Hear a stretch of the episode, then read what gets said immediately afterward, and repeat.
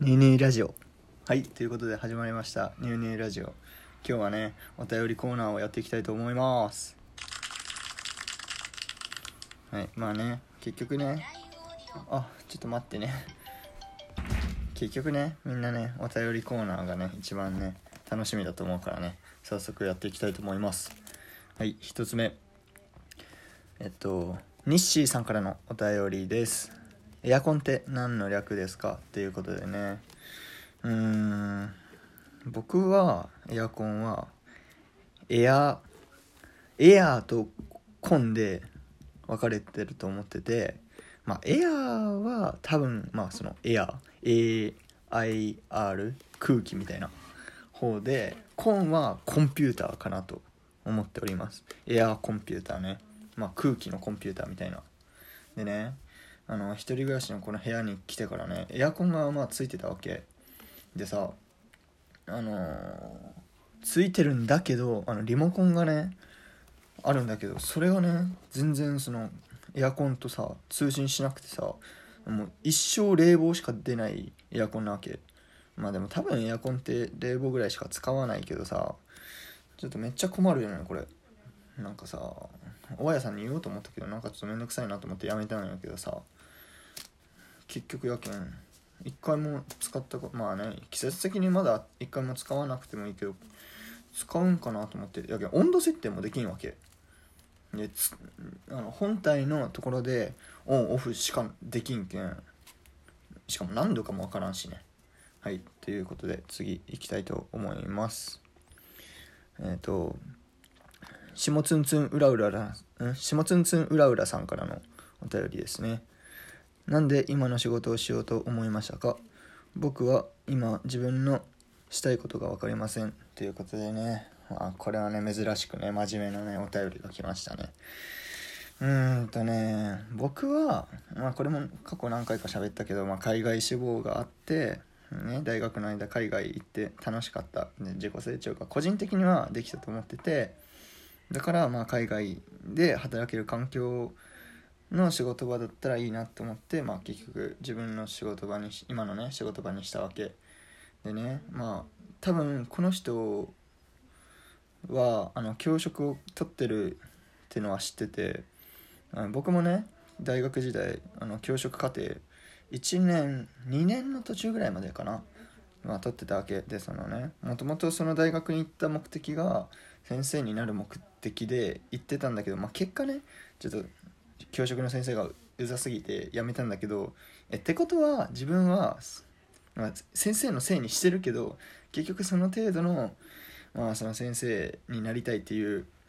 思いだったんだなって思ったわけ、あだからねうん教師の仕事自体は僕は個人的にはめっちゃ魅力的に感じるからまあめっちゃ教員の道に進むことは個人的にはおすすめするな。でねまあその子はね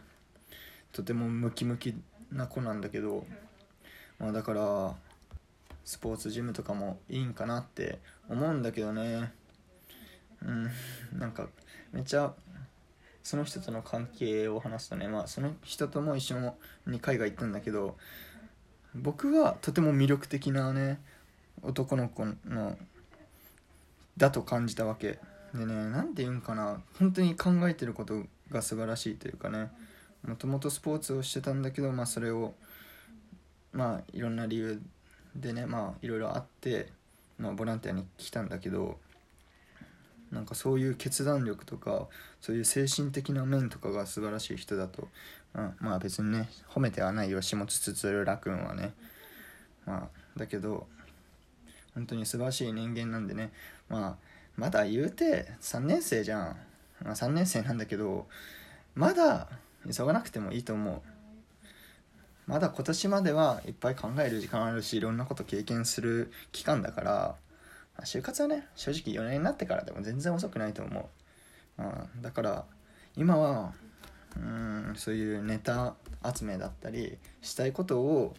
興味があることをね少しでもチャレンジする期間にしてくれてたらねまあいいかなと思います、うん、ちょっとうまく答えられたかねわかんないけど応援してますので下つつつつららららくんはね頑張ってください。はい次。お便りいきたいと思います。えっと吉金玉さんからのお便りです。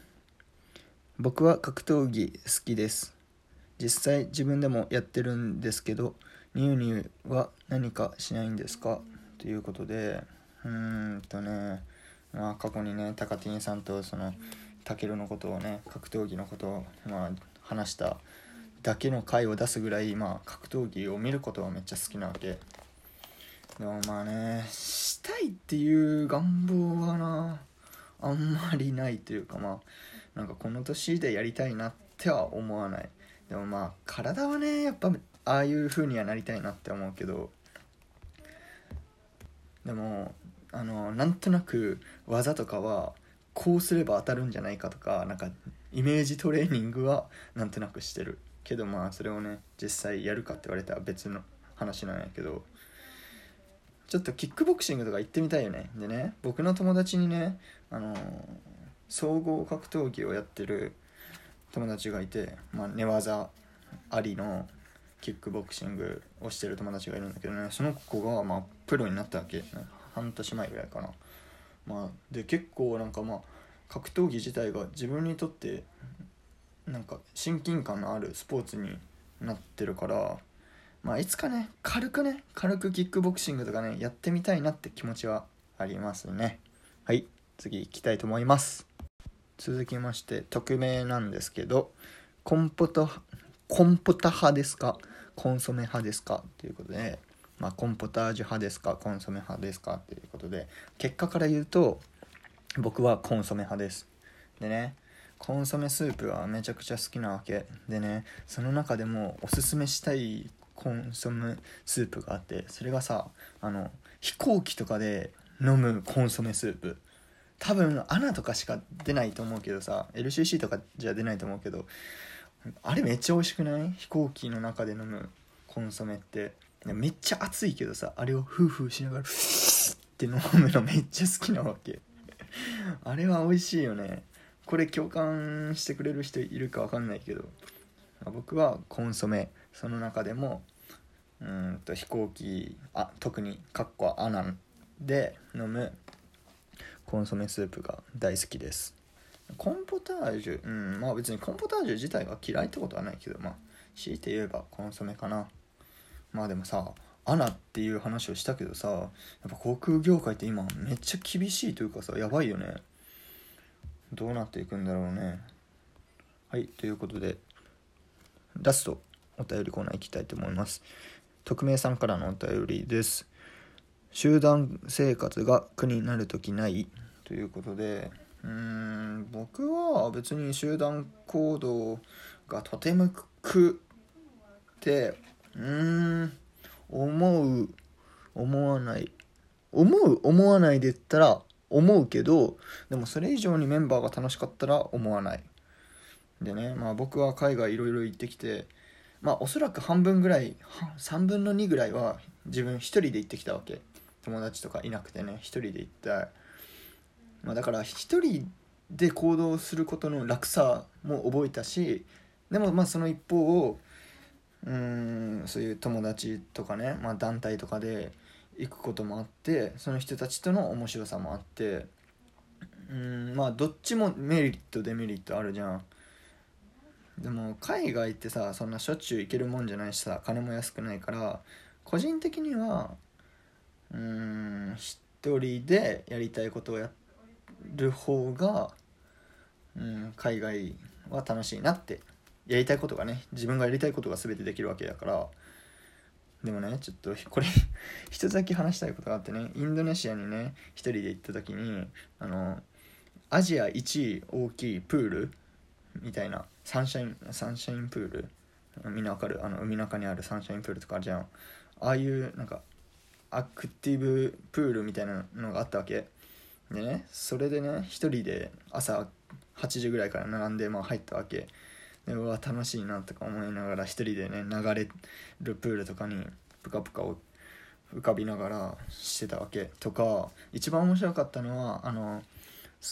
カプセルみたいなところに入って321ワンバシャーってこう下がね床が抜けてこうスライダーになってるやつがあったわけ。よくテレビとかで見たりする人もいると思うんだけどあれとかに乗ったわけ。めっちゃ面白かったんだけどね。唯一乗りたくても乗れなかったやつがあってそれがね2人乗り用のそのウォータースライダーだったわけ。でまあ僕1人で行ってるから基本2人じゃないとそれは滑れないっていうことが書いてあってあどうしようって。でもめっちゃ乗ってる人見ると面白そうだったっけ？だからね 僕は一か八かね。そこら辺の一人のおじいちゃんにね声をかけたわけ。なんか「Shall we、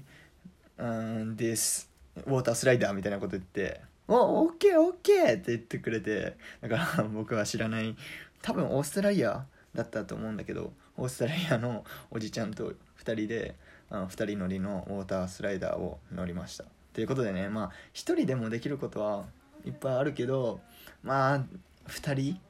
とかじゃないとできないこともあるからまあ一概にはどっちがいいとか悪いとかは言えないけど苦になるっていう意味ではやっぱ1人の方が楽かなって思いますね。はいということで